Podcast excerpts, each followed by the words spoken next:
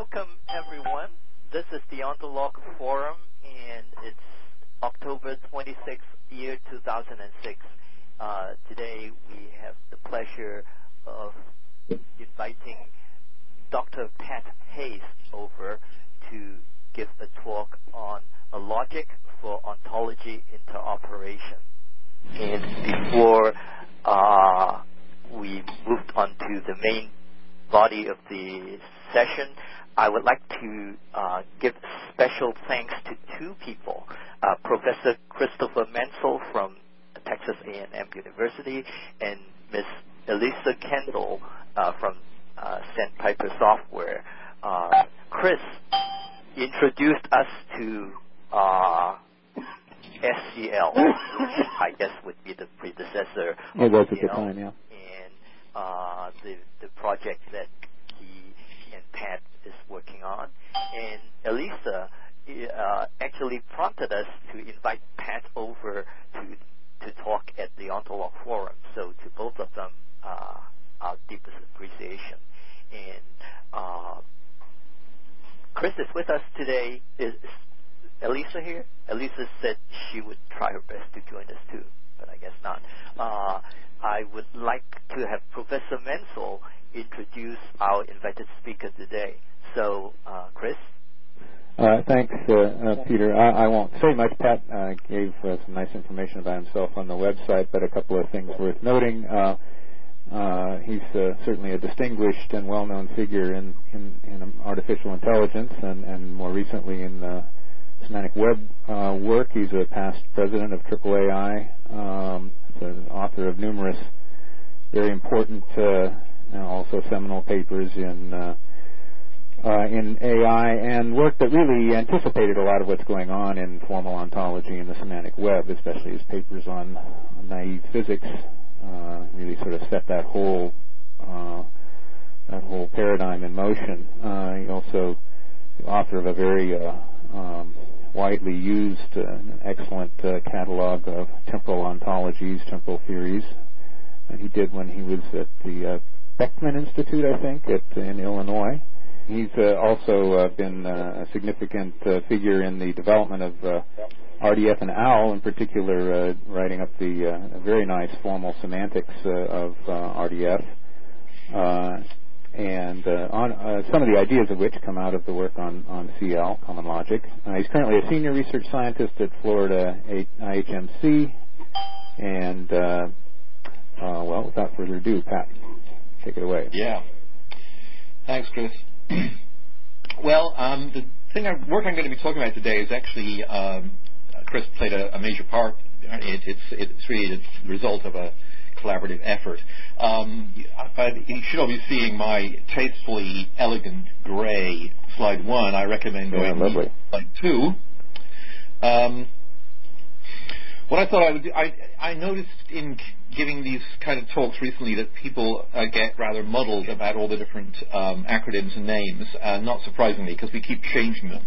Um, so this is just a quick attempt before we get into details to, to summarize the, what, what, these are about, with a pronunciation guide over to the, uh, the left. So CL is a, is a draft ISO standard, which is kind of the overall umbrella that these things all fit into or are related to. And this is just going through the final throes of ISO approval right now and should become an ISO standard uh, soon. Um, now, Common Logic is not a particular language, not a particular syntax. It's a sort of framework with a, attached model, a model theory attached to an abstract syntax for defining a whole range of, of different surface syntaxes. And in fact, the draft standard defines three distinct surface syntaxes. One called CLIF, which is very similar to the um, old KIF um, uh, standard logic that many of you are familiar with, and one um, a, a, the um, conceptual graph uh, surface notation is defined there as a common logic dialect, and also a uh, very soon there will be an improved uh, version uh, XML uh, notation for common logic, also as a dialect, and one could define many, many more. Um, CLIF, as I said, is one particular um, common logic dialect uh, modeled on KIF, very Lisp-like in style. And um, We'll um, most of the examples I use in this talk will be very similar to. We'll be using basically the CLIF syntax style, so you, and I'm sure many of you will be very familiar with it. CLIF is like the granddaddy of all this stuff. That, uh, in fact, you can trace the history through uh, of common logic through the names that were used. Uh, it was initially called SCIF for simplified KIF, then SCL for simplified common logic, and then just common logic. Now, IKL, which is the uh, object, the, the, particular subtopic of this talk, is, is a, a, a, much more recent um, language um, that was developed during the past year uh, within the IKRIS program funded by ARDA. And this is the language that was specifically designed uh, to be an, a language for interoperation between different ontologies. That's the whole point of the IKRIS program. You can find out more by going to the IKRIS homepage for details of the general program. And I think maybe, although I unfortunately missed it last week, that um, Chris Welty may have spoken about um, uh, IKRIS. At least I hope he. I, would be surprised if he didn't. Um, so uh, what IKL, the relationship between IKL or IKL uh, to uh, common logic is, IKL is not strictly speaking a common logic dialect. It's an extension of a common logic dialect. We're on slide three. Um, it's an extension of, of a common logic dialect which adds some new kinds of naming expressions, and in particular a way to give names to propositions. Um, but with that extension, it is basically a classical first-order logic, as, as all common logic dialects are. Um, now, one we have discovered, I think of putting it, that IKL is actually more expressive than we, and I certainly had thought when we started uh, building it uh, in that quite a lot of the um, other ontologi- ontological languages can be just basically transcribed as sort of um, uh, into IKL syntax with, all, with very little change. And so um, um, the, the, addition of these naming facilities to IKL turns out to have been surprisingly powerful, and so a large part of the rest of the talk is going to be um, drawing attention to some of the, uh, the features that arise as a result. Um, now, one of the things we wanted to do in IKL, and this follows the design of Common Logic itself, was to keep the logic itself as unconstrained as possible. Uh, what we mean by that is that there aren't any, uh, or there are very few restrictions on the syntax. So you can use relations as arguments of other relations. You can have functions whose values are relations. You can uh, use names in just about any way you like, and anything can be quantified over. And the result looks sometimes superficially like higher order logic, but it really uh, believe me, there isn't time to go into it in this talk, but it really is first order. Um, and it can be processed with some translation, perhaps, mechanical translation by conventional first order inference engines. Now, I should say the, the IKL extensions uh, having, would break a conventional first order inference engine at the moment. But I'll get back to that point. Okay, next slide four.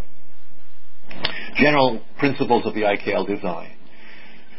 So the idea now, is, uh, some of these are marked IKL and the rest are marked CL IKL because a lot of these are really aspects of the common logic design, except for the first one.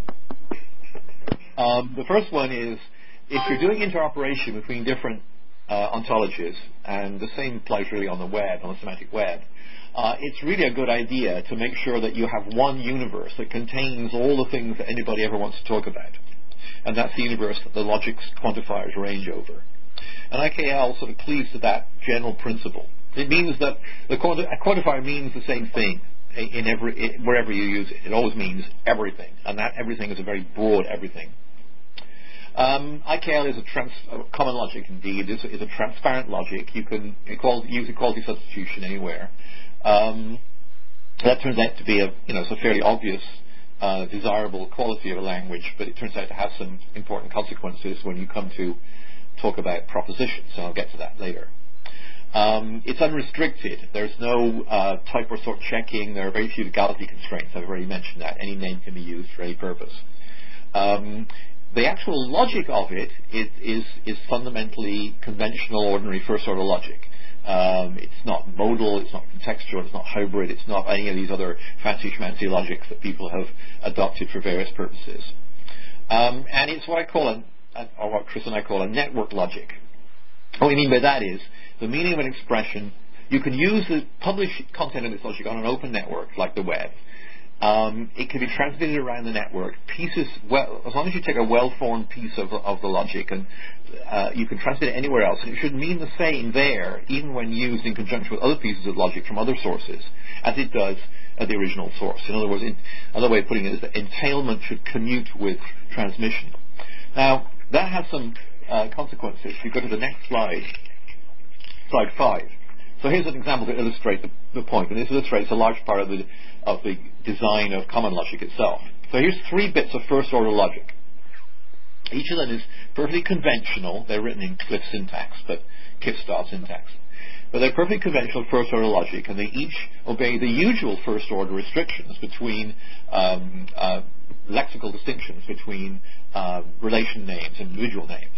If you look at the top one called Pail of Water, you'll see that married is a relation name and Jack and Jill are individual names and male is another property name and there is a simple axiom there which actually is a um, the prohibition against single-sex marriage. Um, in the ontology called REL, the um, things like married are, are the objects of the ontology and they have properties, being a binary relation, being a symmetric relation. And then there's a, a ontology called RELALGE, which just talks about some mathematical universe of things and defines the notion of symmetric relation. And each of these, taking isolation, is first, perfectly conventional first order. Go to the next slide, six. And what we see here is that each of these bits of conventional first order logic has been transmitted over the network and put together into an ontology gold Mother Goose.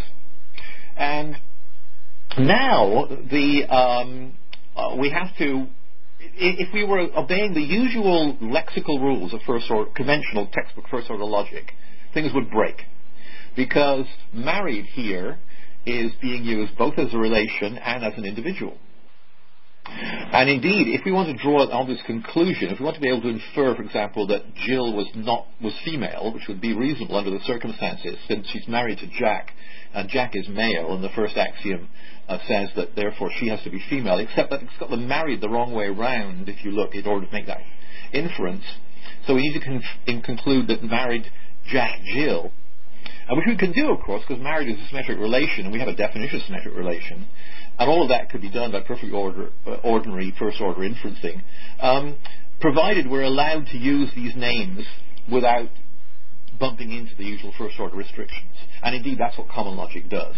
And so if you look at the, the red married in that uh, final ontology, which comes from the uh, pail of water, and the blue married, which comes from um, rel, uh, and you'll, you'll uh, I, if you can't do the first order reasoning in your head, in, in, come to it afterwards and look at the slide more carefully, and you'll quickly see that um, it's necessary to uh, that these are the very same notion.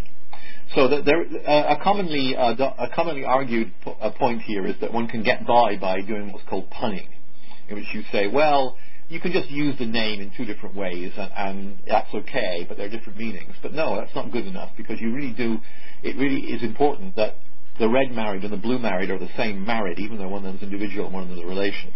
And in common logic, and also in IKL and in CLIF, actually common logic allows you to have this or not have it because it's sort of very broad um, and, and uh, sort of Catholic with a small c. But but it's certainly in CLIF and in IKL, um, the this is legal, and, and, and, the unconstrained nature of the use of names in the syntax, yeah, I, I think that's, I've tried to show here, is a sort of consequence of the and also, by the way, the panoptic nature of the universe, look at that bottom pink bubble, are consequences of the fact that this is required to be a network logic. Okay. So another uh, um, consequence of that, go to the next slide, slide 7. When an ontology says for all, what does that mean? Um, now, very often when people are writing ontologies, in fact, perhaps inevitably, really, when you're writing an ontology, you have some particular universe in mind when you're writing your quantified statements. And of course, even if you're using an, um, an ontology language that doesn't have explicit quantifiers, say like OWL, um, you are in fact quantifying over things because there are, if you look in the, in the, in the semantics of these languages, they almost invariably allow some kind of statement that if you were to transcribe it into the, a logic would have a for all in it. Like, for example, that one class is a subclass of another. Um, Well, so what does this for all mean? Um, it, it, it's the danger uh, when you when you allow logic to a network is that it might be it might be transmitted someplace where it means more than you had in mind when you wrote it. What one should do is is restrict your quantifiers to the particular categories that you, are thinking about. If that's tiresome, and it often is, to have to repeat it again and again, then uh, Common Logic and IKL follows it, uh, gives you a construction called a module, in which you can write your quantifiers without worrying too much about the, your local universe. Put your whole theory, your whole set of sentences, in a module and give the module a name, and then all the quantifiers are understood to be restricted to the class of things which are in that universe, and the name of the module is used as the class name. So this is a sort of, in a way, it's just a piece of syntactic sugar. Well, no, no, in a way, it is a piece of syntactic sugar that quickly allows you, allows one to sort of quickly and easily um, give a name to a local universe of discourse. And you can explicitly exclude things from that universe if you want to do. Uh, I mention all that just because this, this issue about allowing people to have control over their local universes of discourse turns out to be a very um, um, hot button topic for many people, and I want to emphasize that all these languages give you that option.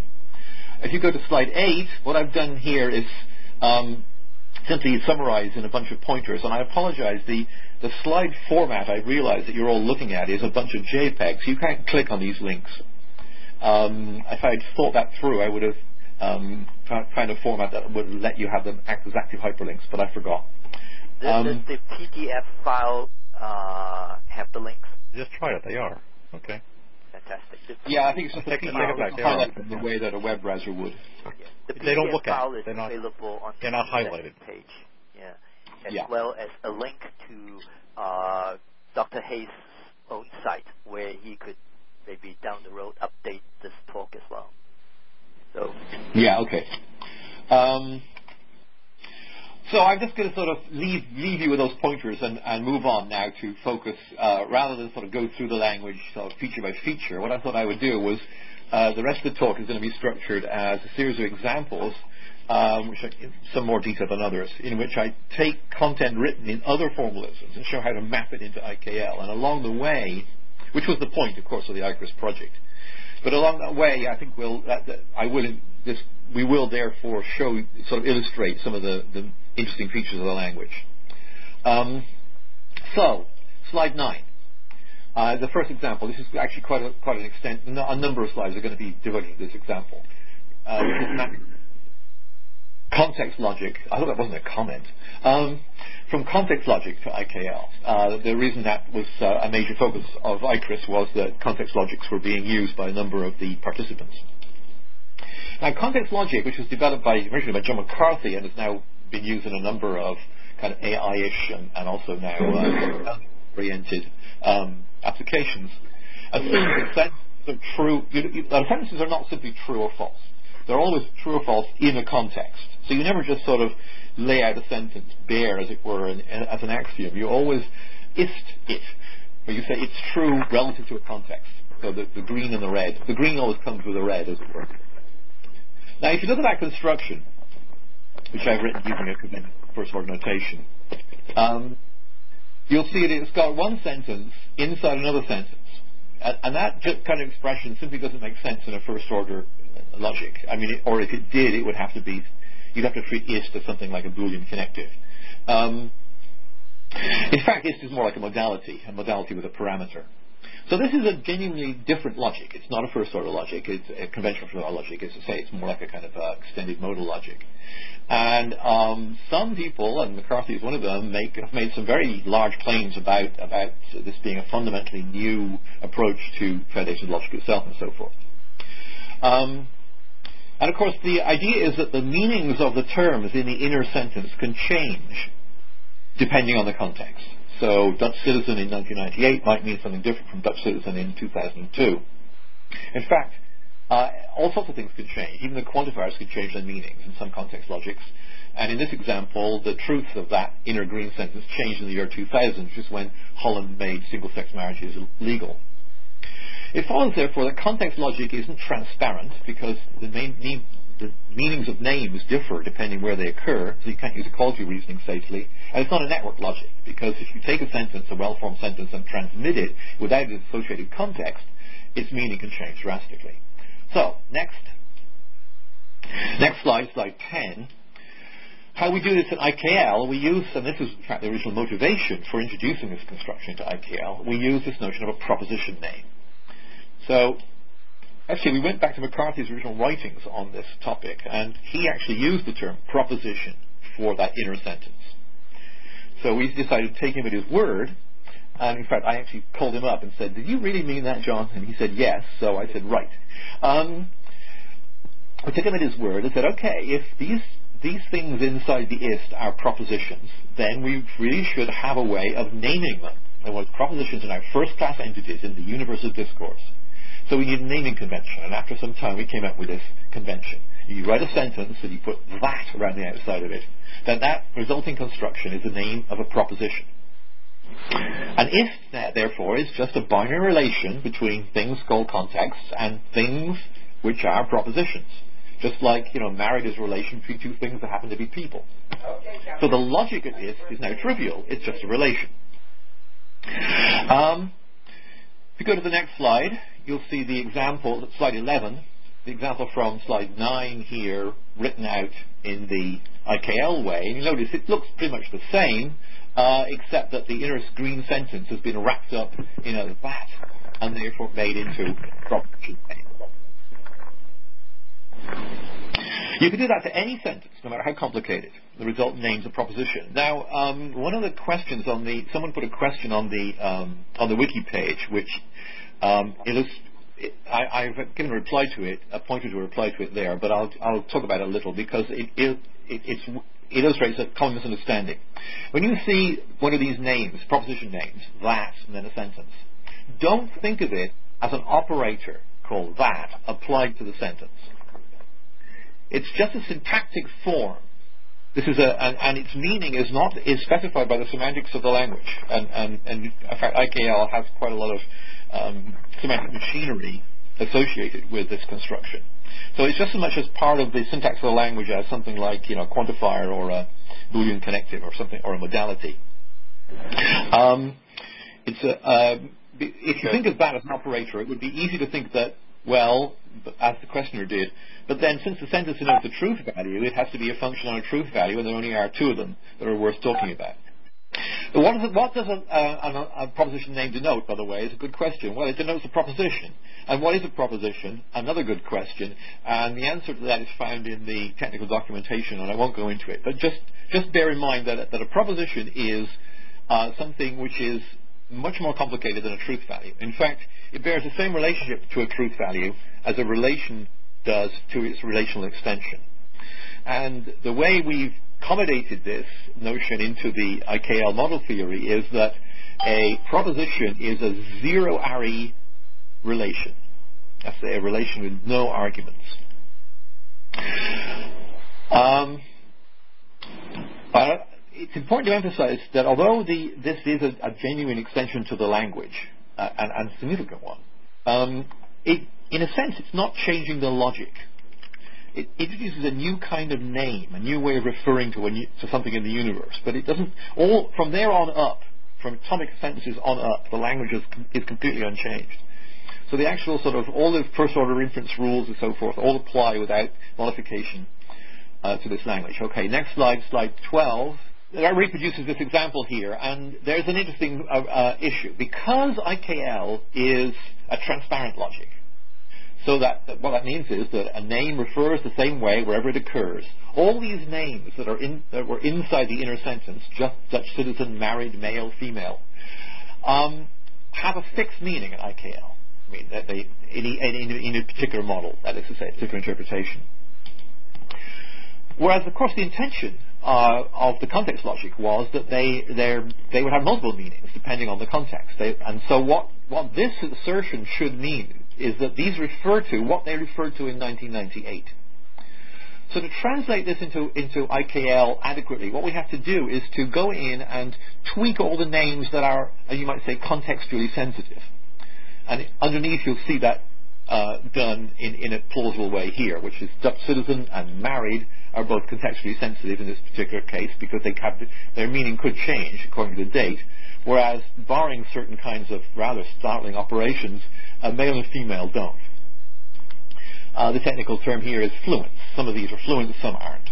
And in order to translate to IKL adequately, because IKL is transparent logic, we have to sort of pay attention to the fluents. And there are, there's a, there's a large amount of, of, of work and, and, software that has been written to do this systematically. Um, and a lot more details are found in the IKL guide document and, and indeed can be got from other sources too. Uh, go to the next slide. Um, and now if you look at the, re- the inner red sentence with those uh, 1998s inserted appropriately into the, all the fluents, uh, the surrounding contextualization, the ist, is really superfluous uh, because we've decontextualized the sentence. So we can unwrap it and simply write the inner sentence as a sentence um, in this case.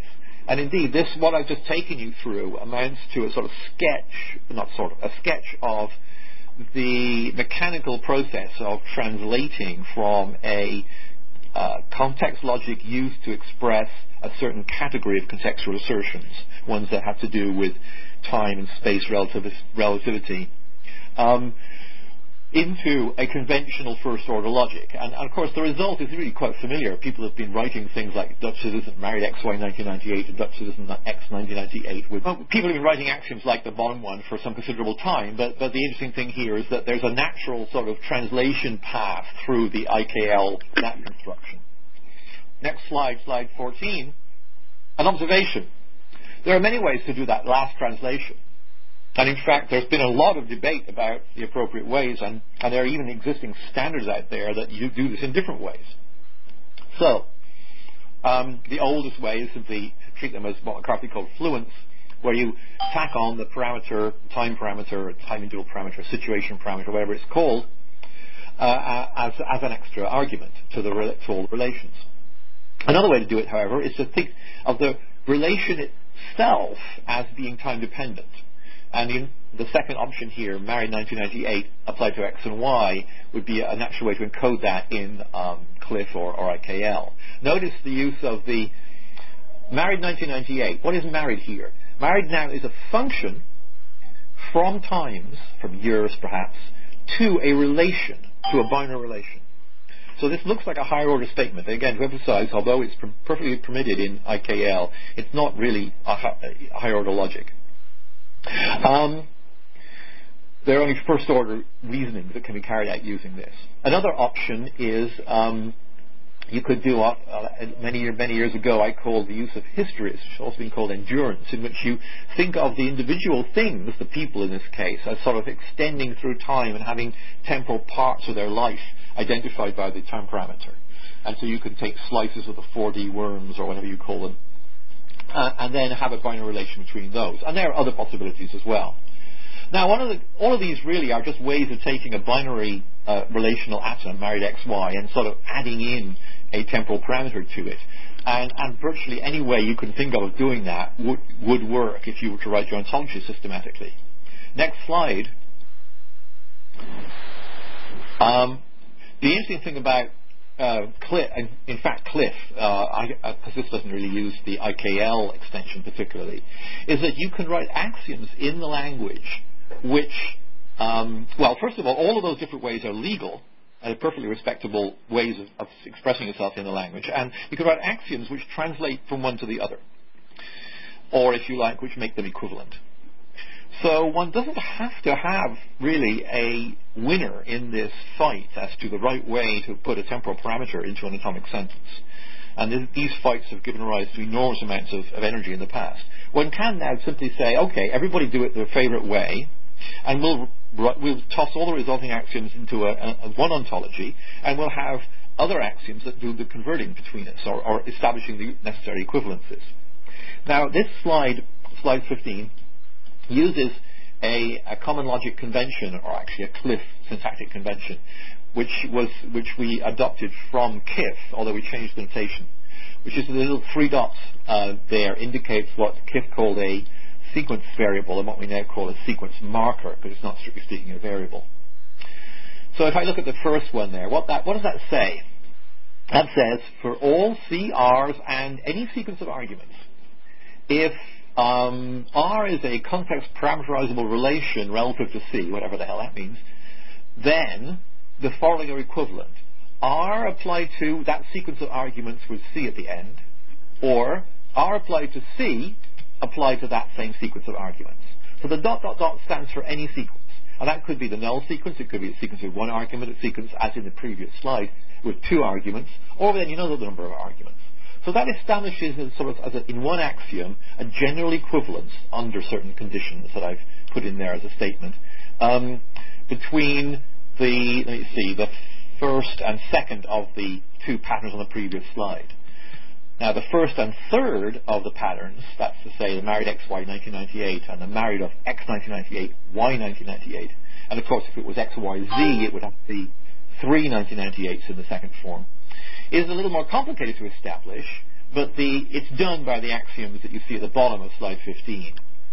And if you look at the very bottom, I won't, I, it would take too long to go through these in detail. If anybody has interest, interested in how this works, then, then um, there's a lot of um, information in the documents to chase them up and explanations for more examples. Um, or I could go through this example in detail um, later.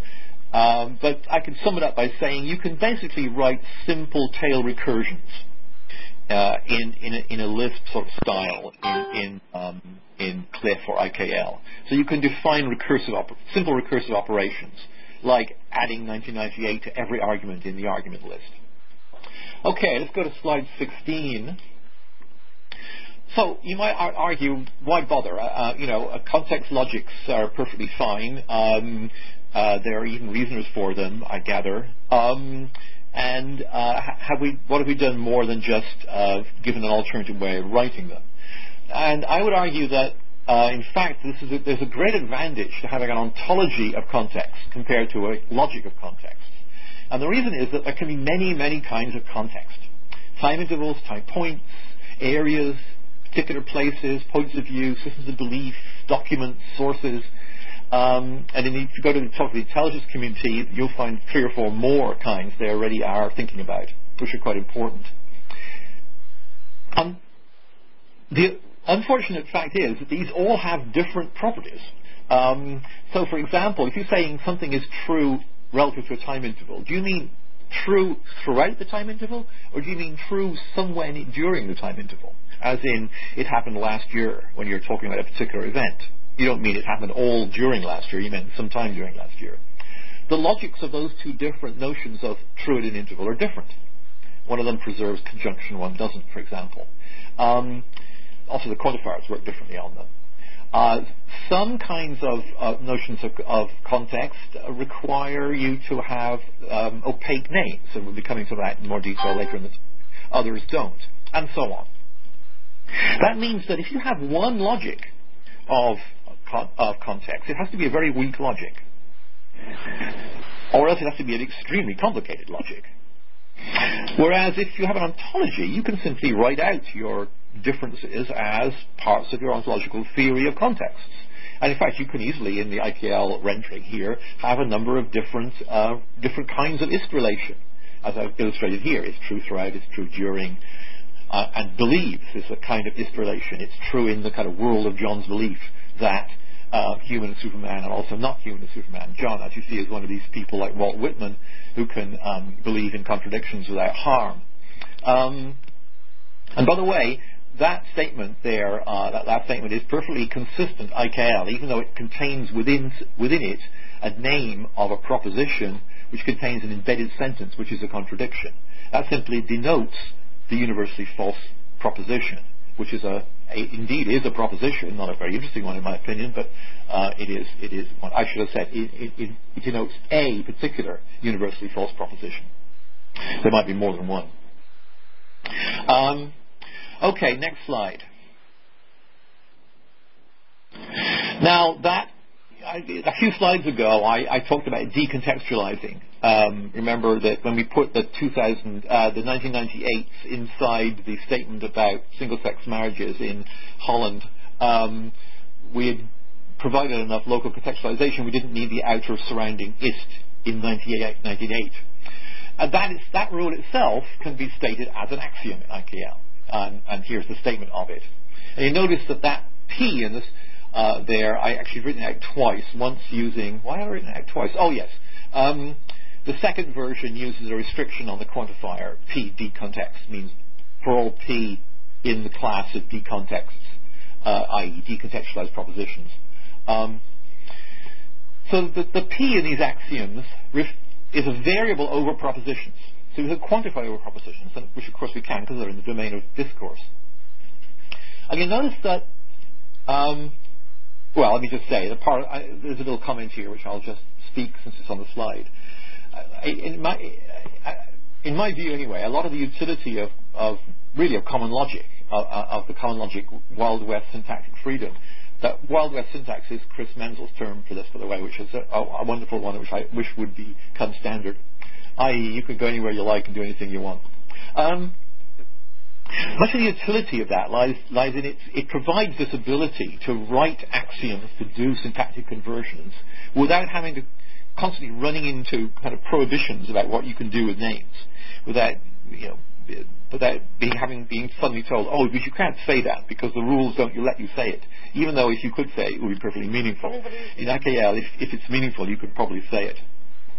And the result is that you can treat what needed to be treated before as methodological mappings between different formalisms as simply axioms within one formalism.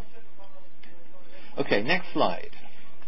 Going back to that statement, that, that axiom that I, we saw on this previous slide, you'll notice that it says, if and only if, if CP, where, which we've already seen that format, where P is the that so-and-so, and then brackets P close brackets, which I've colored pink on this to highlight it. So what does that brackets P close brackets mean? Well, you might remember that when I said, uh, introduced proposition names earlier, I said that we treat propositions as zero-ary relations, relations with no arguments. Now, the way you take a relation and make it into an atomic sentence in, in CLIF is you put an open parenthesis, you write the relation name, and then you write the argument sequence after it, and you put a closed parenthesis. If there's no arguments, that boils down to just parenthesis, relation name, close parenthesis. So what brackets P close brackets means is take this zero relation and call it. Apply it to its non-existent sequence of arguments, and the result, of course, is a truth value. In other words, this is simply an atomic sentence. And what it asserts is, and this is the place where we've had to go in and actually insist on this in the semantics, this is the semantic extension, is that when you do that, the result, the resulting truth value is the same truth value as the sentence would have if you just wrote the sentence out there. In other words, open paren, now notice, look at this next line here. Open paren, open paren, that, write a sentence, close paren, close paren, means the same as sentence. So if you look at the structure of that complicated thing, the open paren, that, sentence, close paren, is a proposition name, remember? That's a special piece of IKL syntax that denotes a proposition. The outer parentheses are like the parentheses around the P, are simply ordinary IKL syntax for calling a relation with, it happens to be, no arguments, and therefore forming, excuse me, an atomic sentence. Um, and therefore, this, this whole um, um, atomic sentence, as it is, in fact, um, uh, means the same as its inner sentence. So this gives you a way of, um, um, of basically a truth predicate on, on propositions. So you'll note, in fact, we could actually use ist as, as uh, to make it slightly more intuitive. We could say ist p, meaning is true that p, to indicate that p is true, to be the sentence that p is true, and then p is an argument. And the axiom at the bottom of that slide defines ist in this sense. Um, okay. Next slide. Now, sometimes um, when you uh, certain kinds of context, notably context to do with beliefs or attributions of um, statements to various sources, where there's no indication that the context is, is any kind of temporal qualification. Um, the, sometimes these um, inner sentences use names in a way in a, in a, in a way that doesn't obey the normal rules of equality. They use opaque names. And the classic example is Lois Lane uh, is confused about Superman and Clark Kent. They're the same person, but she doesn't think they are. So her, and we'll assume that she knows who Clark Kent is, but her idea of Superman is, is a fiction. Of course, she's a fiction too, but let's leave that aside for a second. Um, so in her beliefs, in the context of her beliefs, this name Superman, and I've quoted it to indicate I'm talking about a name here, it means something different from what it actually means in the real world. Now, the other extension, the other naming extension that IKL provides is that, uh, and we invented it just for this purpose, but it turns out to be a very general utility, is that it treats quoted names. In other words, whenever I quote a string, of course that just refers to the string of characters. So the string of characters, S-U-P-E-R-M-A-N, is a quote, is a name, but you can treat it as a function. And when so treated, you can apply it to other context. And then you can write axioms that treat that whole term, that, that thing you're looking at there, quote, super, open paren, quote, Superman, belief Lois, close paren, close paren, is actually a term, a function applied to an argument, which itself is a term in this case, a function called belief applied to Lois, i.e. the function from Lois to her beliefs, or her belief context. That, the, the, what that term denotes is whatever Lois believes the name Superman denotes. Now, what is that? Who knows? It depends on how confused this poor lady is. But the, remember, this, this IKL is supposed to be a panoptic logic. Anything that anybody can talk about is in the IKL universe. And so this imaginary thing is in the universe somewhere, and so we can refer to it. And we can say things about it. We can say in particular that it's not Clark Kent, because she, she does not think that Clark Kent is Superman. By the way, the double quotes there on Clark Kent are just a, a common logic syntactic trick for allowing names to have spaces in. Uh, it doesn't mean quotation. Um, there are a number of little syntactic um, niceties that, that, the logic has that, I, that you can find out by looking at the documentation, and I won't go into. Uh, next slide, slide 20.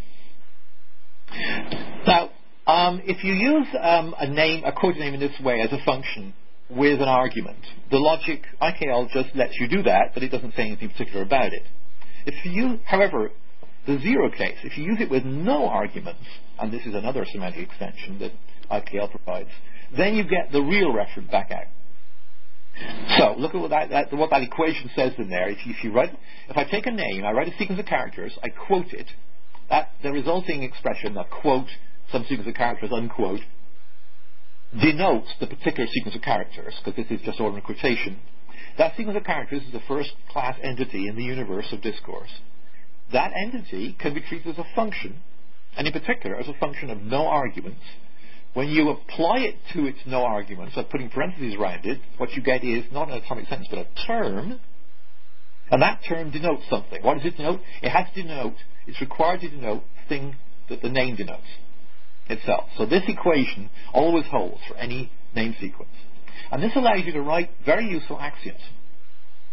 You can write axioms about things by quantifying not over the things but over their names. So here's one. Look at this, this next example here. It says for all C, uh, C is a transparent context. I'm defining the notion of transparent context. If and only if what?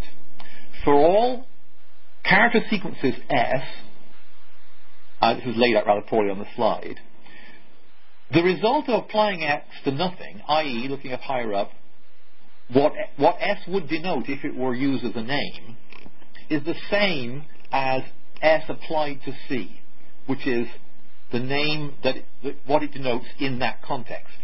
In other words, names used in this context mean the same as what they mean outside the context. In other words, the context is transparent to naming, which is a very useful thing for a context to be because then you can quantify into it. So this is a way in which we can state general properties of classes of names in terms of the kind of things they denote. So go to the next slide. Uh, actually, the next two slides are a couple of um, uh, I put them at FAQs because these are the uh, I, I, these extensions to the to conventional logic often produce I've noticed produce a kind of goggle reaction in in logicians, and um, these are some of the uh, uh, kind of um, when people manage to get their breath back and say something, uh, these are some of the things they say. Uh, I think. Hold on a second. Yeah, no. Let's let's let's deal with these in in in in, in sequence. So slide 21. So how can a character string be a function? Well, in common logic, anything in the universe of discourse, the universe of codification, is a function, is also a relation.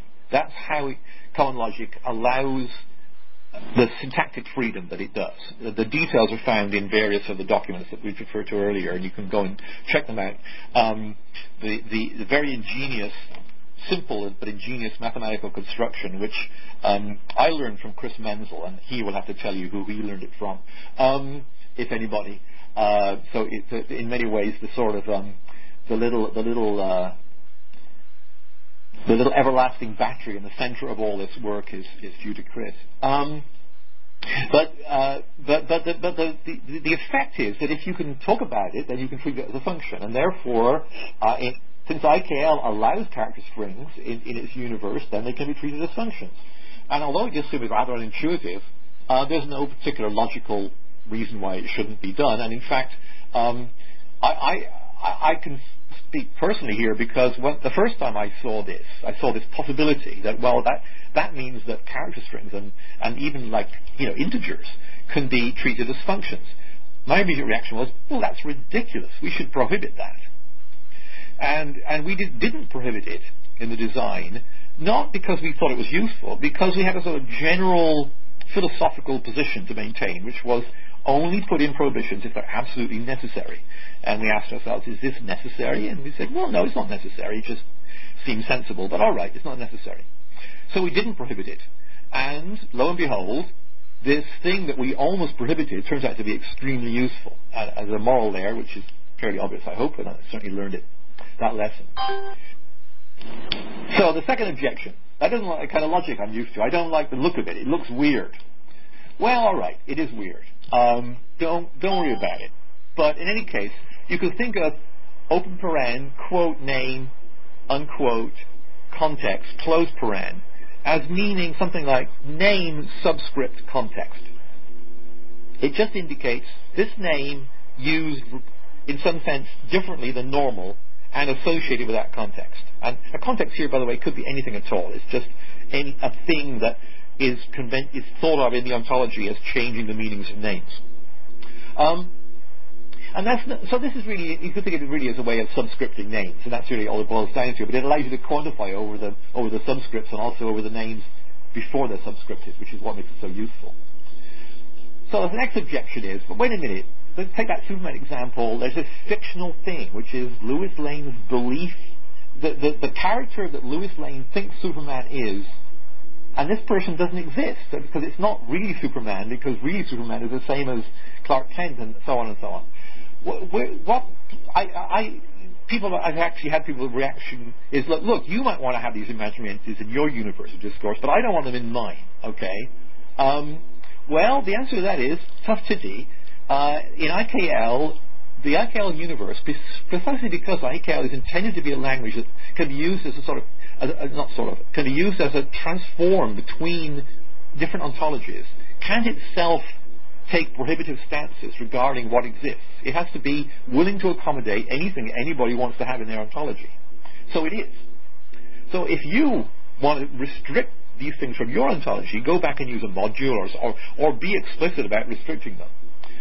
However, the IKL universe has got them all in, and in particular, it's even got Harry Potter's pet aardvark, and it has because I just mentioned that and so even though it's not in the fact in the books, um, if it can be described, then it, uh, if I described it and I'm writing an ontology, then the IKL universe has to have it in. Okay, next slide, 22. So does that does that mean then that IKL is is asserting that all this fantastic non-existence does is really existent? This is a sort of philosophical howl of protest. And the answer is no.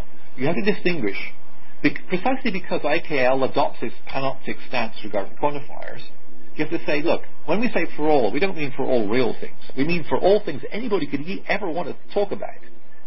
If you want to distinguish the subset of those things that are actual, that are real, you need to have a predicate, an actual class of things, real things, real uh, hypothetical things, not just hypothetical hypothetical things. Um, uh, that might seem like a philosophical. Well, a, some philosophers argue passionately that, that you shouldn't be allowed to do that because it's a mistake, because existence is not a predicate, and so forth.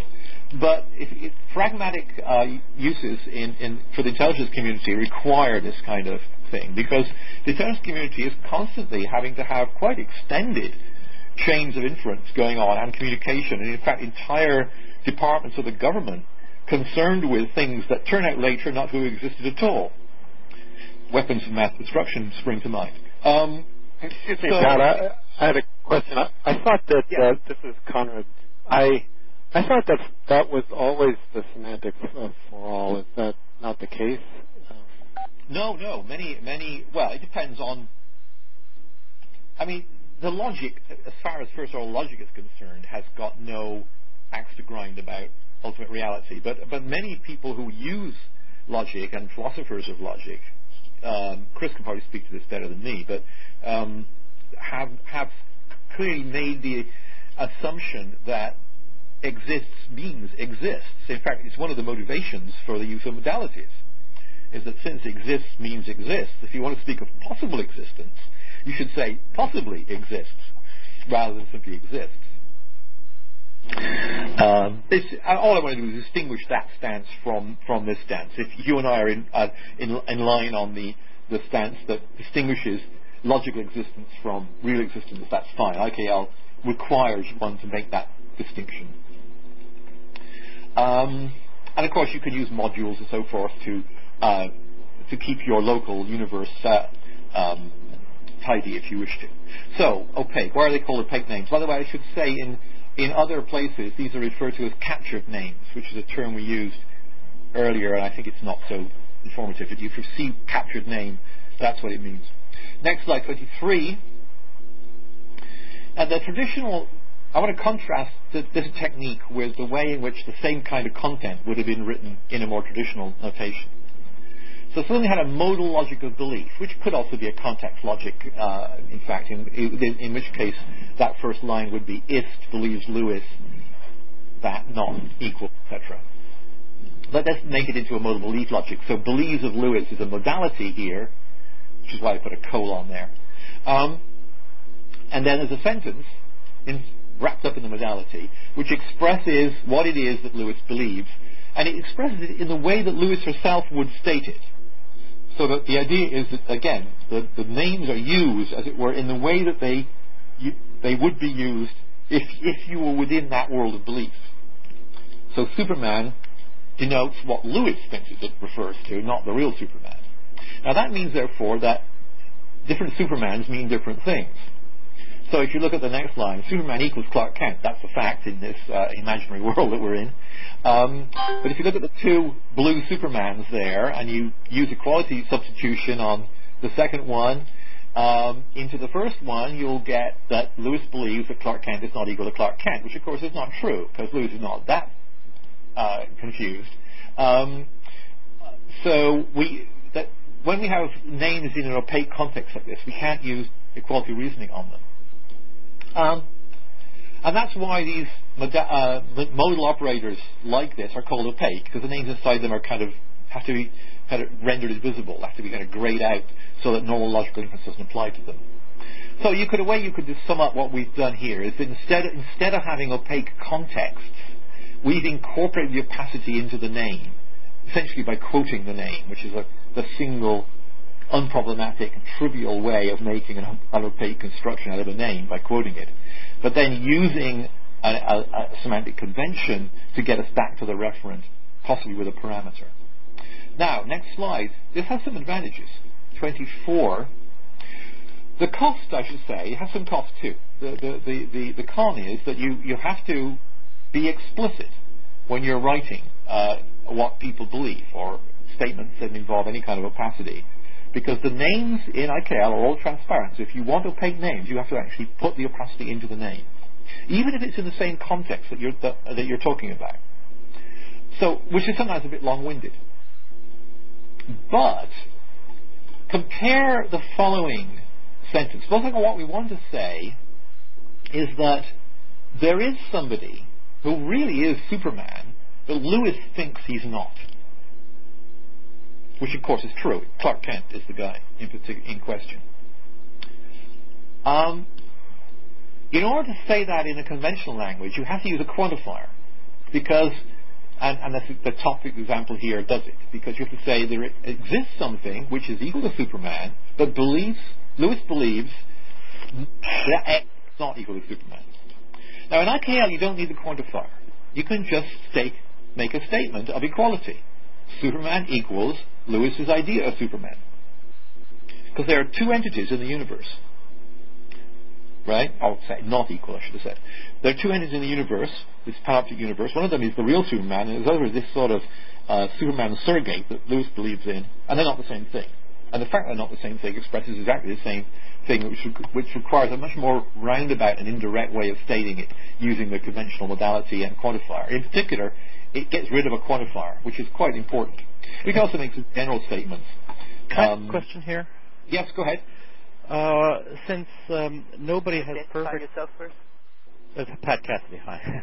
Uh, oh, nobody has perfect knowledge of an individual. It would seem to be invariably true that whatever the actual individual happens to be is not equal to what a person believes it to be. Um, and I presume you've thought about that, and I, I imagine you, you suppose that this is doesn't have to be worried about in most contexts. Uh, yes, yes to all that. Um, I actually don't ex- don't. I have thought about it, and I don't think it's true. Um, in other words, I, I, don't think we need perfect knowledge of something, certainly not in the sense of complete knowledge, in order to accurately get a referent located. I mean, for example, I, I can. Um, this actually happened to me once many years ago. Someone picked my pocket, and I saw him do it. Uh, he ran down an escalator. I ran after him, and I grabbed him I didn't know who this person was. I knew very little about him other than that he was a ruffian and he picked my pocket. But I physically had hold of him. And I said, you stole my wallet. Now, I claim that the reference of you there was perfectly unambiguous, even though my knowledge of this man was about as imperfect as it can get. So, uh, I, I, just don't, you know, I, I hear what you're saying, but I don't think that reference depends on perfect knowledge. So I think it's perfectly, it's certainly perfectly reasonable to, in, in an ontology, to state that something refers um, without that, you know, quote Superman unquote refers to some particular thing without being able to have perfect knowledge of it.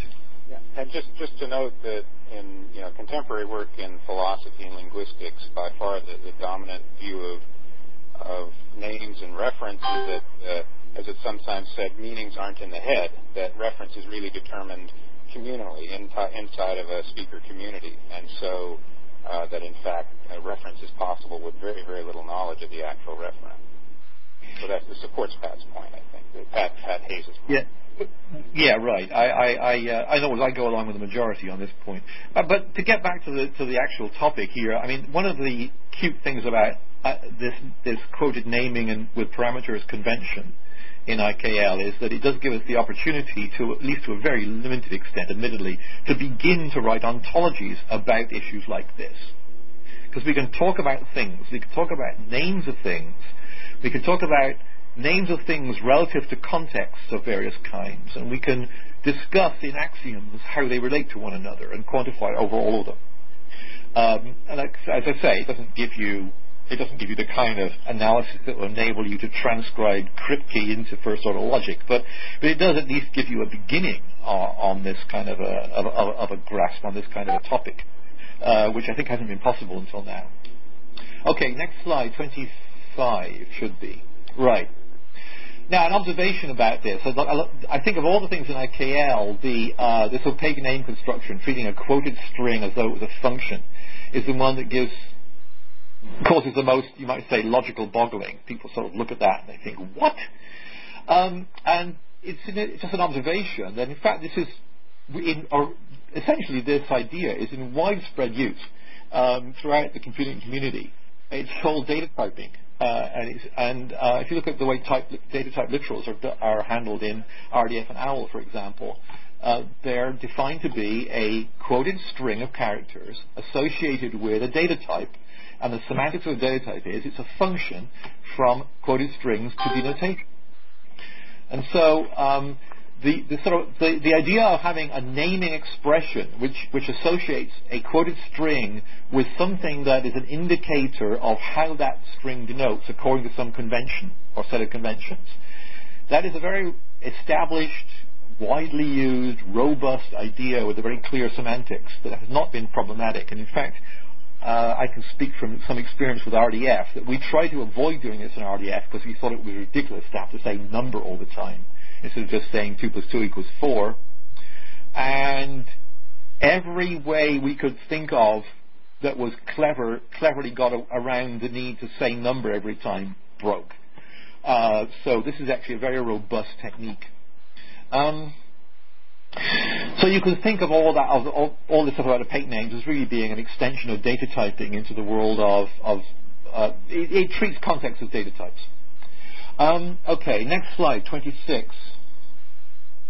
So this is all that has been my first example, which is mapping from context logic, and really it's context and modal logics into IKL, and it's for far and away the most complicated example. So I'm going to do a few more. Description logics is the next one. Now, description logics, when you look at them, they don't look anything like a conventional first-order logic. They don't have quantifiers in them. They don't say implies and ands and anything. They, they consist of, depending on the notation you like, either rather rebarbative or, or very, very mathematical-looking um, primitives which define classes in terms of other classes and restrictions on properties. So, and, and a class is a sort of category of things. And you can say that things are in a class and various other things, and, and depending on the particular description logic, you have more or less uh, expressive power is brought to bear on this task of defining classes. But they're really about defining categories in terms of other categories and relationships. Um, and there's the example there on the slide. Now, in the way you map this back into Common Logic or CLIF or IKL, um, and, and, it really is just CLIF. We're not using any of the IKL extensions from, from here on out uh, is that a class becomes a unary property, a property with one argument, uh, a, a uh, sorry, a relation, I should have said. Class is a unary relation. A property, in the description logic sense, is a binary relation, and the various class constructors are functions on these relations. Now, this is not new observation. This is, in fact, the description logics. If you go back to their that literature, go back to the beginning, this is how they were defined originally. Um, so we're just, as it were, reproducing the original um, genesis of description logics. But the interesting thing is that the CLIF um, common logic, Wild West syntax freedom lets us do this. It lets us have functions on relations um, without, without sort of breaking the first order syntax. And we can even use equality statements on them. If you look at that statement, that's simply a definition of the class child of, U, child of U.S. citizen post 1955 as the and of the all are of the, oh, I won't read it all out, you'll see what they mean. By the way, these ands and all ares and must be's are defined in the, um, uh, in documents cited in on earlier slide, and there's a pointer on the next slide to the document, so I won't go into the full details, but believe me, they can be written out as axioms in IKL, straightforwardly, and, and they're a straightforward rendering of their intuitive, of their DL meaning. So, and by the way, for those of you who know OWL is OWL intersection of all R is um, OWL restriction um, on property parent of um, all values from OWL all values from etc etc. Must be is I think OWL value is if I remember correctly. So these all correspond to OWL primitives. So I, I deliberately use a more intuitive uh, terminology here. Um, the next slide's got an, this this example written out in OWL, and, and I, I, love doing this because because it looks so it takes up so much space in OWL. Uh, it's kind of comical, and it's even worse if you have a bigger example. But to be fair, that's really not OWL's fault; it's XML's fault, um, and partly RDF's fault because OWL has had to be re- encoded in RDF, written out in OWL in, in RDF XML. Uh, and if you did something like that for the for the CLIF or IKL version, you'd get something about the same length.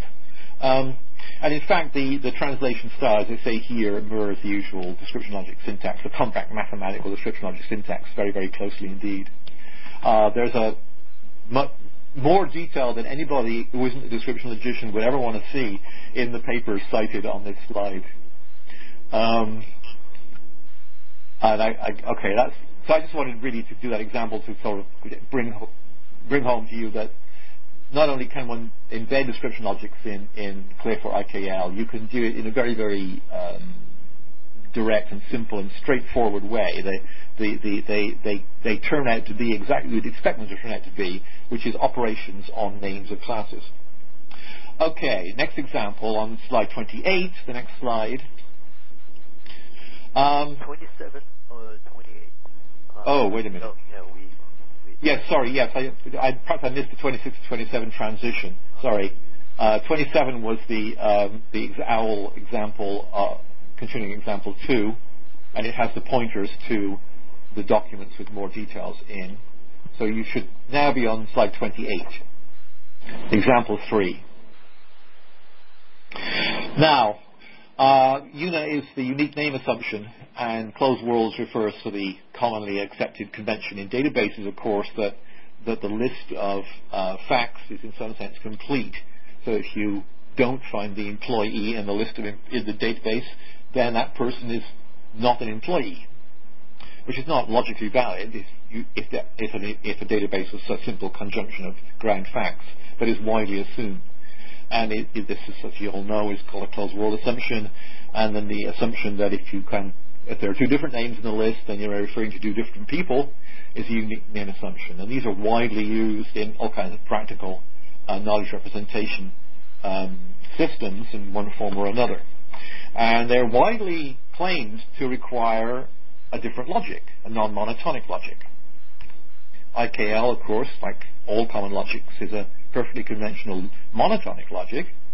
Um, but the ability to talk about the names of things and speak of whether things are in, names are in lists of names lets us, at least to a first, you know, uh, gives us at least a toehold on being able to state these conditions uh, explicitly.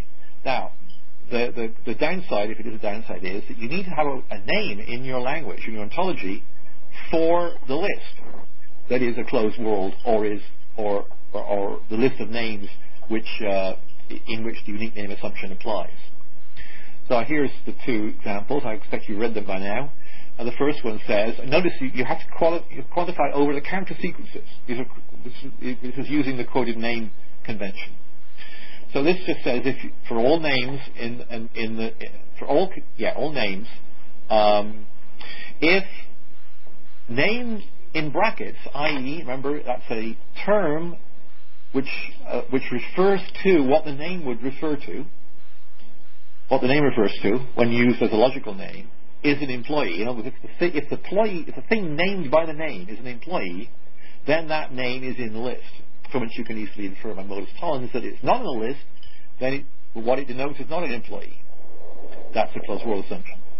And the unique name assumption is very similar in the obvious way, in which you the, the equality between the reference, notice the brackets around N1 and N2, entails equality of the N1 and N2, the names themselves. And notice I've had to, you, here you have to do, put in explicit qualification if the name is in this list. Because, of course, it's not going to be in general true for any use of these character sequences that this holds. Although, were you to assert that, you would be stating a global unique name assumption, which would be a very dangerous thing to do. Uh, Pat, if you, yeah. given this, um, does this mean that if you had an IK or CL or IKL, uh, this, this is actually IKL. This is IKL. Yeah. Then, if you had a reason that supported this, does that mean that you would not need to write all the closure assumptions you normally need to write with a first order reasoner? That's correct. I believe, if I understand your question correctly, that yes, it does mean that they'd be entailed by it. Now, I've got to be a little careful here. The way you'd normally state, for example, a closed world assumption in first logic is you'd actually have a, a quantification, right? You'd say, um, for all x, if x is an employee, then either x equals name 1 or x equals name 2 or x equals name 3 or, or, or, or, or. Right. Right? That actually is not entailed by this. Um, because there's no because that basically lists the names in the disjunction. Um, but I suspect that any any conclusion anybody would ever want to draw from that is entailed by this. In other words, the, the particular fact you give me a name, if in fact it's not in the list of names, this the, the axiom on the slide will enable to infer that that name does not denote an employee. So I, I guess what I'm wondering is, does this get around those issues in predicate completion where you need to go to circumscription and so on to get? Yes. Yes, it does. But what it does, cool. it, it does provided you have a name for the list. Notice that I'm assuming that this list of names is there and that we can compute member, right? So you could argue that, that my use of member member name DB list here is implicitly a, has got a sort of predicate completion on member of uh, implicit in it. Now, in fact, you can define member in CLIF using the three dot convention and the recursion I mentioned earlier, but that does take you beyond strict first order. The, the use of the three dots, use of sequence variables, this is actually a mistake in KIF. Uh, KIF had sequence variables and it claimed to be first order. It's not first order. It, it takes you beyond first order because the resulting logic is compact. Um, but I, we're still working on exactly where it takes you to. Um, it takes you to somewhere just a little beyond first order. Um, there is a there, there seems to be a an, an, extended notion of compactness that applies to the language. It's basically it's like first order with a with a with a recursion operator added to the syntax. So I, I, to be honest with you, I'm not sure the exact story here, the exact formal answer, because it's, it's still open, it's still work to be done.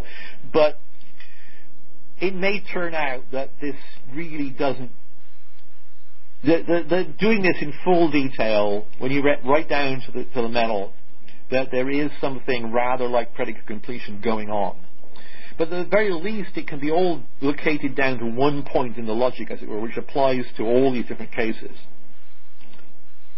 But, but Pat, so this is uh, Michael Gruninger. That, you know, there are certain cases where predicate completion is first order definable, in which case you wouldn't need IKL to say it. And then there are, are, are, cases where it's provable that circumscription is not first order definable, in which case you wouldn't be able to use IKL to say it because it's second, it's really full second order. So I'd be a little careful maybe on making some of those claims. Really, it full requires full second order. That's amazing.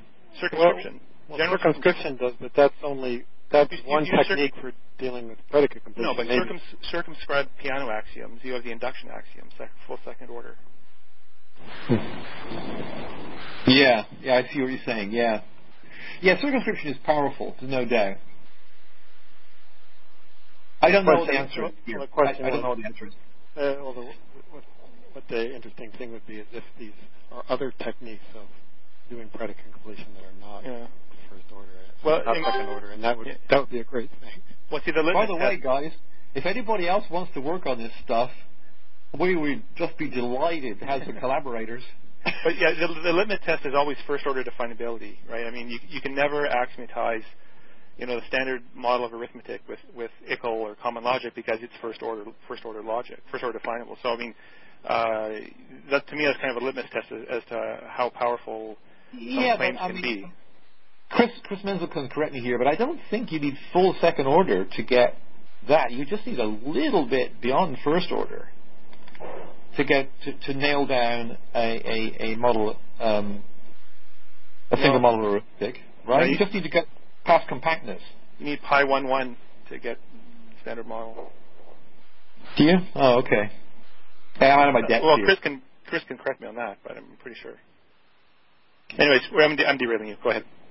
Yeah, okay. Um, yeah, okay. So let's go. So we're looking at slide 28. Let's move on to 20, slide 29. Now, this is a much more uh, speculative, but um, what, my most recent interaction with an alien community, which is one of the great uh, benefits of working on standards bodies, uh, was I bumped into the business rules community. Um, and uh, these guys, uh, I, I, should be careful here because it's a very large community, but they, they, they have evolved a, uh, they have their own um, standards body and, and um, they've evolved a, a, a, draft standard which is for writing business rules, which are sets of rules to govern the kind of, well, businesses basically, how businesses operate, as I understand it. Uh, and their belief is, and their firmly uh, held uh, uh, view, is that they absolutely must have a modal logic. That the non-modal logic is not good enough. And the reason is they absolutely must have the distinction between they basically need the deontic modalities, permissions and obligations. They must have the distinction between something being true and something being required or obligatory or whatever. In other words, um, if you violate it, uh, it can happen, but you've sort of broken the rules when you violate it.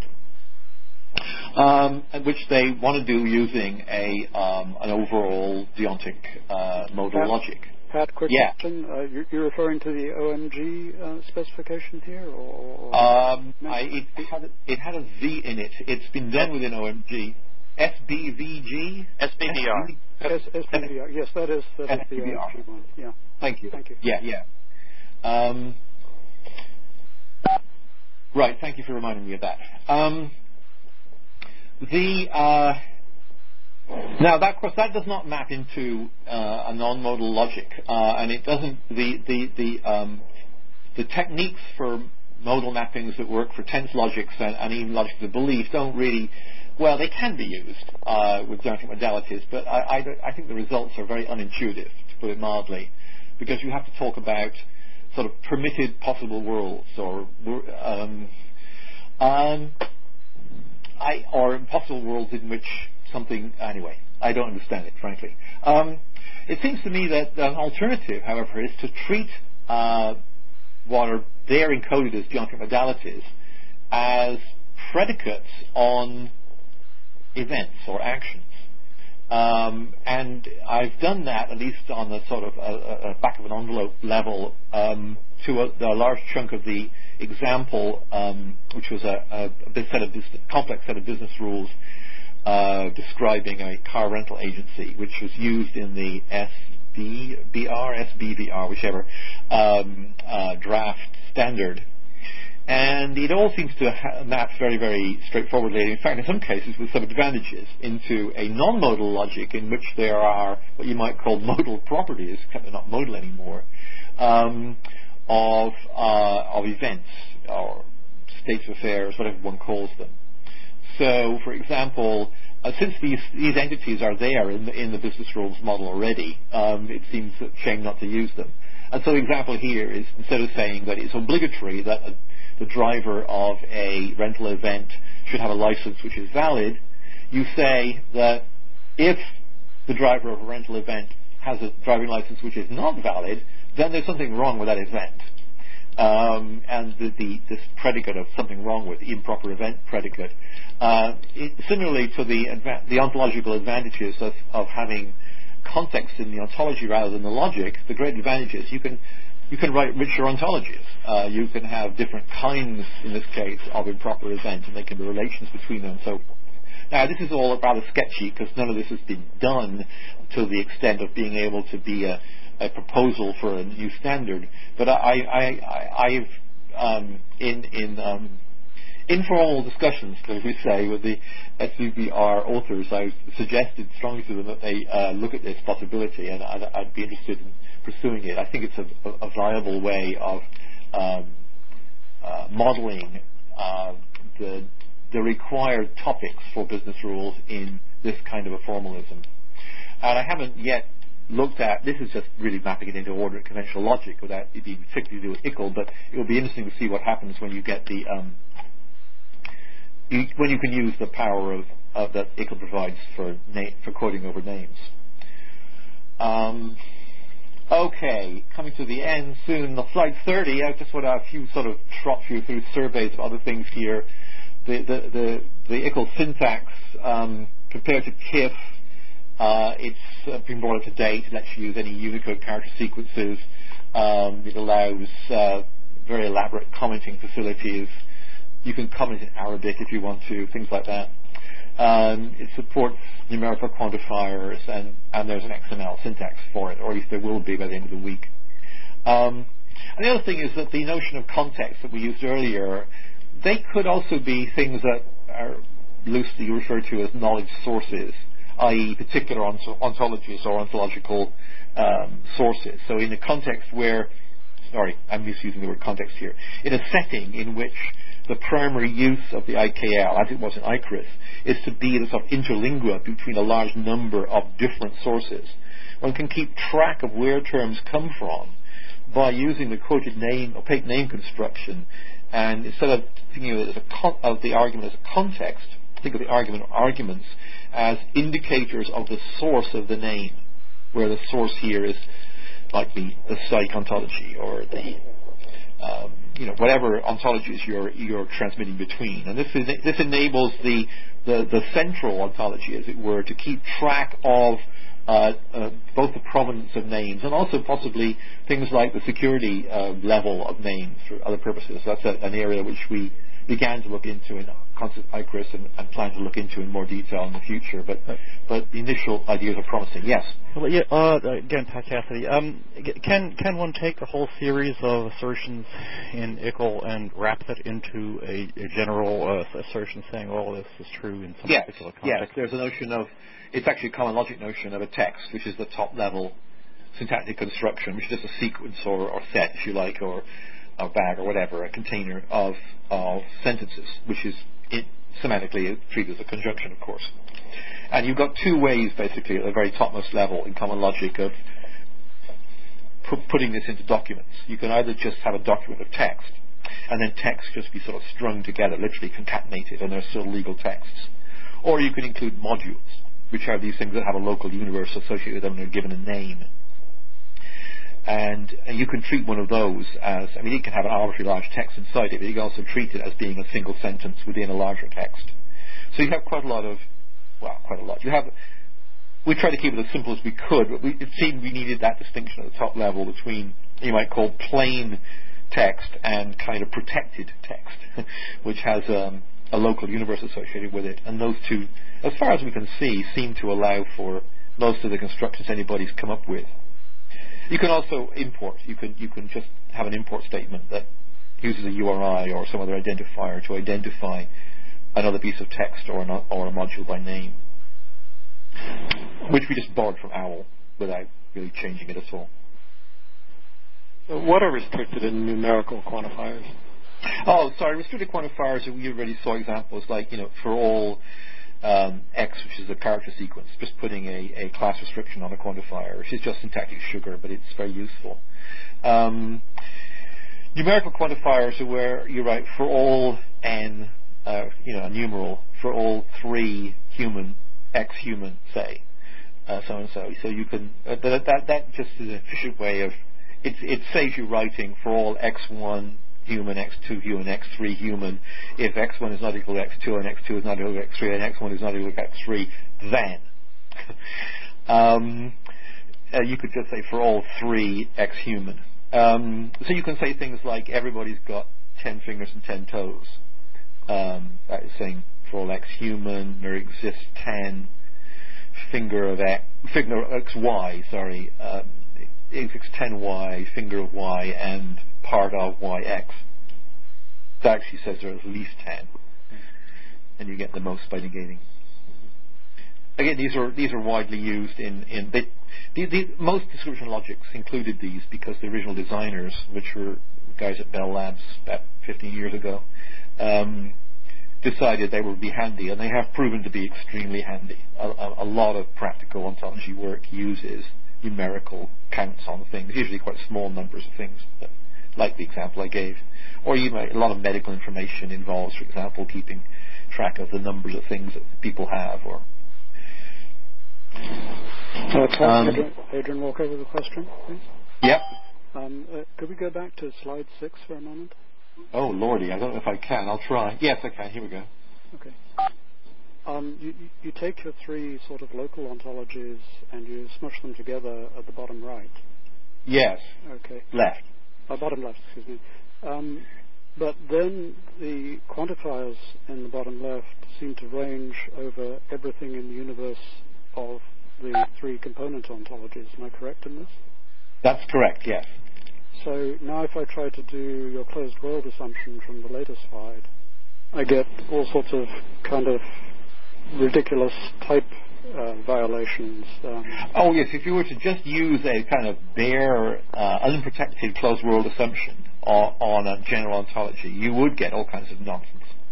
Um, in fact, one, one of the Uh, and it's not particularly because of, of the phenomenon illustrated on slide six either, but just in general, you will. I mean, most most descriptions are not closed world descriptions and, not, and don't satisfy unique name assumption. It's only very particular, highly organized and carefully maintained uh, knowledge bases of, or, or, information corpora that, that satisfy those conditions. Just that they're useful because there are a lot of those highly maintained database style corpora around, and, and when you have one, you want to be able to use those assumptions on it. I know, for example, that um, is is Bill Andersen on the call? Because if he is, I know the the, the um, he's told me that he he his company's systems use um, a kind of global unique name assumption internally, as it were. And, but of course, they do that because they they, i.e., the systems themselves, although very large scale, are carefully uh, maintained and have all sorts of protective inference mechanisms to make sure that the internal consistency of the unique name assumption is maintained. You certainly wouldn't want to use any of these um, conventionally non-monotonic um, uh, inference styles on, a, on an op- in an open world. So, so I mean, it, it, seems I can either merge ontologies as on uh, slide six, or I can have closed world, but I can't really have both. Well, if you look at the, the way that the clo- that we suggest handling closed worlds in the um, in, in, the later slide, and I've actually now lost track of which number it was, twenty something. Um, there's you notice that there's a reference in there, and there has to be in order for this style to work, to the actual DB, the, the, the knowledge um, corpora itself. I think it was called DB list. Okay. So, and and it's that it's that reference that that makes it possible to use what is to use these closed world assumptions and so forth in a global context and still have them uh, applied locally. One, one of the, pro- in fact, right now, the, the, the, one of the currently active working groups, the rules uh, RIF, the, the rules uh, working group for W3C, which is trying to develop a rules language. I'm not on that group, but I kind of watch it from a remote distance. And a, a, a big controversy within that whole large, well, it's really a community of communities, but that large group, has been whether the rules language notice the singular there, should be monotonic or not. Many rule languages just have um, non-monotonic constructions, in particular the closed world assumption, built into them, built into their semantics. But of course, on the web, that's really a very dangerous thing to do, to just go around the, the World Wide Web looking at random chunks of data at, with a closed world assumption. I mean, you're, you're going to quickly produce all kinds of crazy conclusions. So all one wants is a way of applying the closed world assumption locally when you know it's safe to do so because it's a very efficient way of working when you can do it. But not fall into the trap of having it built into the foundations of your language so that you're forced to use it even when it not, it's not appropriate. It's just my view anyway. And, and, one of the utilities of, of having a monotonic logic within which you can formalize apparently non-monotonic constructions is that it at least begins to get you the best of both worlds. I say begins because there almost certainly are details to be worked out for real life cases. But but, but, but then I, looking at, at, slide six, Pat, Adrian Walker again, um, it, it, it, looks like your three arrows sort of need some extra things about accumulating a list of stuff if you want to do closed world. No, because the um, the closed world rep- the, the, the, the, closed world limitations would be written into the axioms. In this, this particular case, on slide six, there aren't any closed worlds involved. But if there was a closed, well, something was a database of people who were married in 1998, you know, that would be a, another one of these boxes. Um, and it's simply a list of, of pairs of names. And if you if a, two names are not in that list, then they weren't married in that year. Uh, that would be a, a, a closed world. That would be a, a, a knowledge um, corpus, cor- uh, corpus with uh, a closed, associated closed world assumption. And the way that would be encoded in the IKL world here is that there would be an axiom, an explicit axiom that would refer to that corpus and say of it that if two names are not in it, then the relevant referents are not married. And therefore there would be a associated issue like little sort of world closing ontology that was attached to, or referred to that corpus. And then it would be that, that little extra ontology with that IKL axiom as, the kind seen on the later slide, 20 something, um, which uh, which would which would empower a closed world style reasoner to to draw the right conclusions. But in fact, all of that reasoning is perfectly conventional um, uh, first order reasoning, once, or at least IKL first order reasoning, once one has the IKL semantics available, and therefore fits into a global framework which is monotonic as, as it should be if, if one's using it in, in, a, in a general open network, I believe, precisely because of phenomenon on slide six. But, but then, I mean, you, I, I, could interpret that to mean that you've resolved the debate within the rule interchange format group. Well, I'm not going to say that I've resolved any debate within a uh, W3C working group, uh, but I think that, I, yeah, I, honestly, I think that the actual formal uh, device needed to resolve that debate is uh, is is here. Yes, this, indeed, I do. Uh, this does resolve it, and in fact, this was actually in its essentials, although not with a particular IKL mechanism, was pointed out. Oh, before the RIF group was formed um, by a number of people, and I was one of them. Uh, unfortunately, attitudes uh, towards non-monotonic and monotonic logics have become so entrenched and so um, surrounded by um, almost emotional commitment that it's very hard to get a large body of people to agree on a technical decision. But I honestly don't think that the problem is technical anymore. I think it's political. Mm-hmm. I've got a question. This is Mike Uschold at Boeing. Uh, Hi, Mike. A few, few, questions, but I'll just see where we get to. So one what, is... What slide are you on? What slide am I on? I'm not on any slide. All right, go ahead. General questions. So one is, this sounds really great um, as an interchange language. It would seem also potentially to be very useful as an authoring language. Um, do you have any thoughts on that? Uh, I, I didn't hear which the, the, the, adjective you use as a what language? Authoring. You could also just author oh, all, yes. all, your ontologies and whatnot in IKL. Just have an IKL ontology editor or whatever. Uh, absolutely. That's what I propose to do for the rest of my born days. Yes. Oh, fantastic. Another one is are there any caveats and gotchas or disadvantages that you can think of of IKL? I mean, it seems almost too yeah. good to be true. Uh, yes, there are some caveats. Uh, I'll, I'll, come to them. Um, but since you ask, I'll give you them now. One is uh, the question that someone asked on the on the wiki, which is, are there any inference engines for it? No, there aren't yet. Uh, um, that would be the next thing to build, try and build uh, a useful inference engine for it. It would be non-trivial, I think, because, um, and this is the semantic gotcha, uh, there are a number of new kinds of inconsistency one can construct in IKL that couldn't be constructed in a conventional first-order logic, which is not in itself a, you know, a bad thing, but it does suggest that the task of writing a complete inference engine is going to be trickier than one might think and is going to require genuine research. Um, so it is going to be a while. Go I have a question to this. I understood that um, IKL is just an extension of common logic with a few new concepts and axioms, and so we, we changed uh, the first order framework. So why do you say it's difficult? Well, no, I said it was an extension of logic in the sense that it retains the same logical rules uh, in the quantifiers, the connectives, or uh, the notion of sentence hasn't changed, but it does have two new kinds of naming convention, and they do come with non non-trivial, in one case, in the case of the proposition names, highly non-trivial semantic conditioning added. So it is a genuine extension to the language.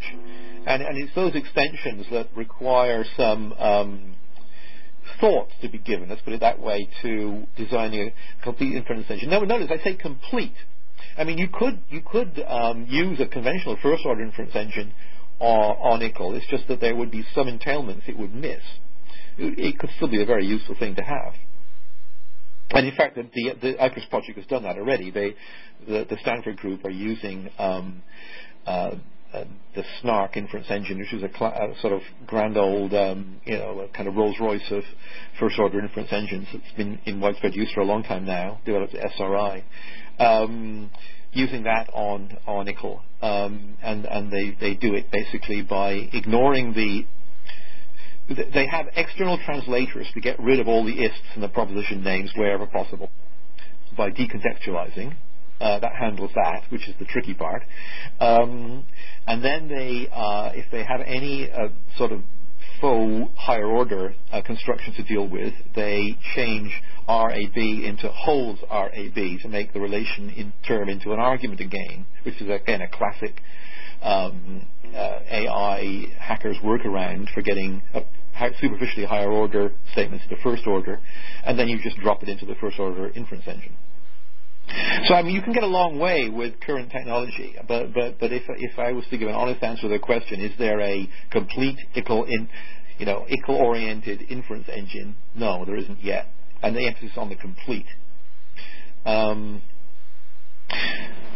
but I'd like there to be one. I'm willing to spend a few years of my life trying to make one if uh, if I can find the funding. Uh, nudge, nudge. Um, okay. Uh, let's see, I did other gotchas. That's the only gotcha, I, serious gotcha I can think of. Speaking of funding, why was the funding for IKRIS not continued? Do you know? Oh, um, it was very much intended to be a short-term job. I, I think basically ARDA is in a hurry, which is not surprising when you think that their job is Homeland Security. Um, and they told us at the beginning, look, we're not in this for the long term. We want you guys, this is a national emergency. Uh, we want you guys to stop having silly academic quarrels, buckle down, and get something working within 18 months uh, that allows our various engines to interoperate. And uh, to a first approximation, we did that. And um, I say we, I, I didn't. I mean, I, I played a relatively small part in the background, really doing the theoretical stuff. The people at Stanford and Cycorp and other places did all that, all the serious engineering. Um, but but the project as a whole, I think, has, has been a success. But I think that now ARDA's view of it is great. Thanks very much. They're going to move on to something else. um, um, question: uh, Any of you guys uh, maybe making a proposition to NSF then, which logically would be the right place to fund this? Um, I, am interested to hear you say that that would be the logical place. I, have been I've looked through the NSF website. I haven't found any programs that this would naturally seem to fit into. But maybe you could take this offline. Yes, I mean, actually, NSF has a whole bunch of people uh, joining us at the Upper Ontology Summit, and those are actually the right people to contact. Oh well, I will. I'll get back to you on that because I, I actually, I mean, I, I would much rather spend my time working on this than some of the things I am obliged to spend my time working on. Um, but anyway, um, not appropriate. You finish up the slides? Uh, yeah. So just slide 31, if you could. Uh, uh, there's a little bit of boasting here. Um, so uh, I, I, reckon that I, IKL could express just about any content that can be written in just about any formalism. Um, obviously, there's a little bit of hubris there, but I, I've been surprised, honestly. Uh, it turns out to be much more expressive than we thought it was going to be, as I thought it was going to be. Um, I thought it was just going to be a kind of KIF on steroids, but I had no idea that we'd finish up being able to to describe things like unique name assumptions and various other apparently non-monotonic. And then to answer the authoring point uh, made earlier, writing these axioms is surprisingly easy. Once you get used to not worrying about whether you're quantifying over relations and are you allowed to, and realize that you can quantify over anything you damn well like, uh, a surprising number of otherwise, at least sort of, perhaps not tricky, but anxiety provoking uh, ways of writing ontologies uh, suddenly become very, very easy. So, um, the last line on that slide, of course, is a, is a bit of a joke to do with um, universal solvents and um, the early beginnings of chemistry. But if you don't get the joke, never mind. I won't explain jokes. Now, um, technical issue. So here's the sting in the tail, uh, a sting in the tail. Slide 32. Now, those of you who know a little about logic will know that what we got here is something I can quantify over the propositions expressed by its own sentences, and it has an unrestricted truth predicate. So it seems that Tarski proved that was impossible in 1950 something uh, because of no, chiefly because of the liar paradox.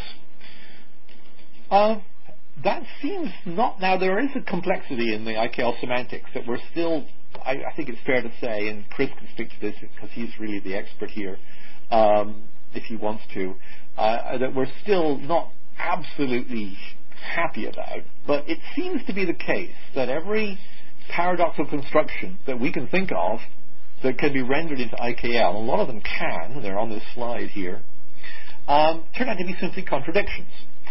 And there's a sort of common reason why, if you look at them. So the first one is the liar paradox. It says P equals, now P here is a proposition, the proposition that not P is true.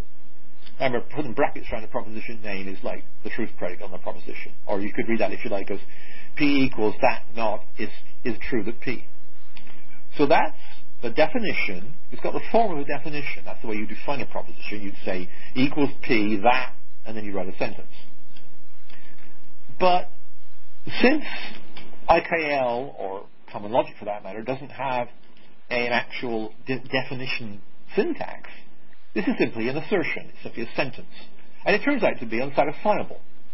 And it's unsatisfiable essentially because uh, you, by using that name P, it implicitly asserts that P exists. In fact, if you wrote that with that, if you wrote an existential quantifier in front of it, so it said exists P equals P that not P, not brackets P, then it would be clear why it was unsatisfiable because it, it asserts the existence of something that can't possibly exist, which is a proposition which is true precisely when it's false. So by being simply a state, and basically a, a statement of existence, which has a superficial form, well, sorry, start again. By being a simple statement of existence, it turns out to be just unsatisfiable. What makes it often seem to be a paradox is because it has the, I think, is because it has the form of a definition. If you believe that anything with the form of definition is a definition, then indeed you would be in a paradoxical situation, because this would define something that couldn't exist. And indeed, that's the way it was traditionally thought of as being a d- definition. And by the way, if you were to say, instead of interpreting it as being about propositions, if you interpret it as it's usually interpreted, as being about sentences, you would also be in a paradoxical situation because there's no way, faced with the liar sentence paradox, of resolving it by saying, oh, well, that sentence doesn't exist. Because there it is on the page in front of you. so it obviously exists as a sentence. But of course, in IKL, the sentence might a, a, sentence when you wrap it with that and make it a proposition name might not refer to what it seems to refer to, and in particular, it might not refer to anything that could possibly have the right truth conditions. In this case, it doesn't. Similarly, with Russell's paradox, which is the second example, the R there, there's no such R. There couldn't be. Um, and therefore, that's simply a contradiction, a logically unsatisfiable sentence. The third example is one that Chris Menzel uh, found a few weeks ago. I didn't even know about these paradoxes, but apparently Kripke invented them a while ago. And I'll let you guys, anybody who loves paradoxes, just sit and study that one. Um, it defines a property on propositions, which is true of precisely the proposition that that property is only true of things that are false. Excuse me, Pat. Uh, Russell's paradox, is there a typo there? Not R? Oh, is there? I hope not. And What's the typo? Uh, should it be not R of X instead of not X of X? No. Oh, okay. No, the Russell property of a, of a set, of a class is it's the class of all classes that are not members of themselves. Oh, sorry. Okay. Yeah, right. So um, if you instantiate it, of course, that would be an R because the thing is that this has an instance in which, which is if and only if R of X, not R of R. Oh, sorry. If and only if R of R, not R of R. Okay. Yeah. Pat? Um, Mike? Oh, yeah. sorry. Someone else want to go first? That's fine. No, okay. This is Mike Uschold again. Um, you made a comment earlier about why it's about the advantages of doing this in an ontology as opposed to a logic. I think you talk about the context. Yeah. Stuff. And I kind of followed that, but then I, I, I was troubled by the fact that an ontology is a logic, so this sounds a bit like mumbo jumbo. So what's the Uh, difference between an ontology and a logic and what you and what which makes it true that it's better to do it in an ontology instead of in a logic? Okay, now I'm puzzled by your question because the difference between a logic and ontology seems so stark to me. I'm not quite sure what you mean by Well, saying. what I mean is, okay, a logic, sure. Uh, okay, an ontology is a set of expressions in a logic. Right. Uh huh. That's what I mean. So it's a, well, that's true. But right. so it's, it's, a logical theory, right? Right, uh, exactly. Uh, that's what I mean. So logic is always a, uh, is an ontology is always a logical theory. Right. But you, but you're saying doing context in the ontology is better than doing it in a logic, but an ontology always is a logical theory, so that doesn't. So, so you know, I'm not that doesn't add up. Okay, I, I okay. I'm not. I, I'm not meaning to say that you shouldn't use the logic. What I'm saying is, let me. I, I can illustrate the point I'm trying to get across. Actually, I think by looking at the process. Consider the task of writing an OWL ontology, right? Okay. Um, you know, you could you could go away, you could read the OWL specs, and you can go away. You could write an OWL ontology, and you can, you know, using um, Protege or something, or, or our graphical ontology composing tool, if you like, and, and then and then you can publish it on a website, and there it is, it's an OWL ontology, and someone else can take it and modify it and tweak it, and this is a sort of an ongoing process that people can do. Okay.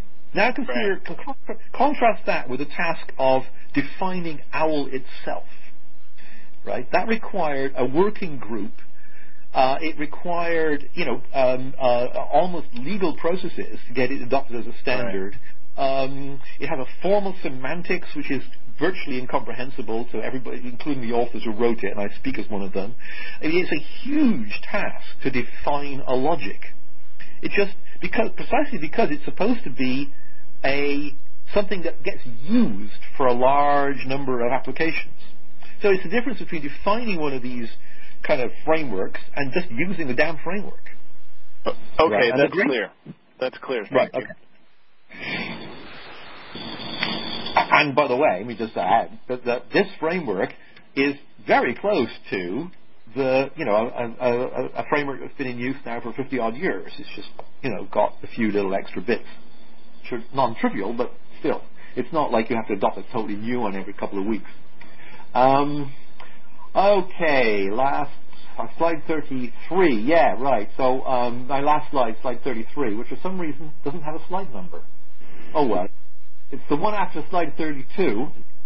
Um, and uh, there's a sort of moral I, that I really I sort of struck me when I was making these slides, which is that you can think of the process of going from a textbook version of first order logic, straight out of Mendelson, to IKL in many ways are simply being more and more relaxed or, or supplying more and more ways of naming entities and allowing more and more things in the universe without otherwise really changing the logic. The logic itself doesn't change, although it seems the language changes, but the actual logic, the logic of quantifiers, the logic of relations, the logic of individuals, the logic of all the Boolean connectives, all of that machinery of order logic is preserved through all of this.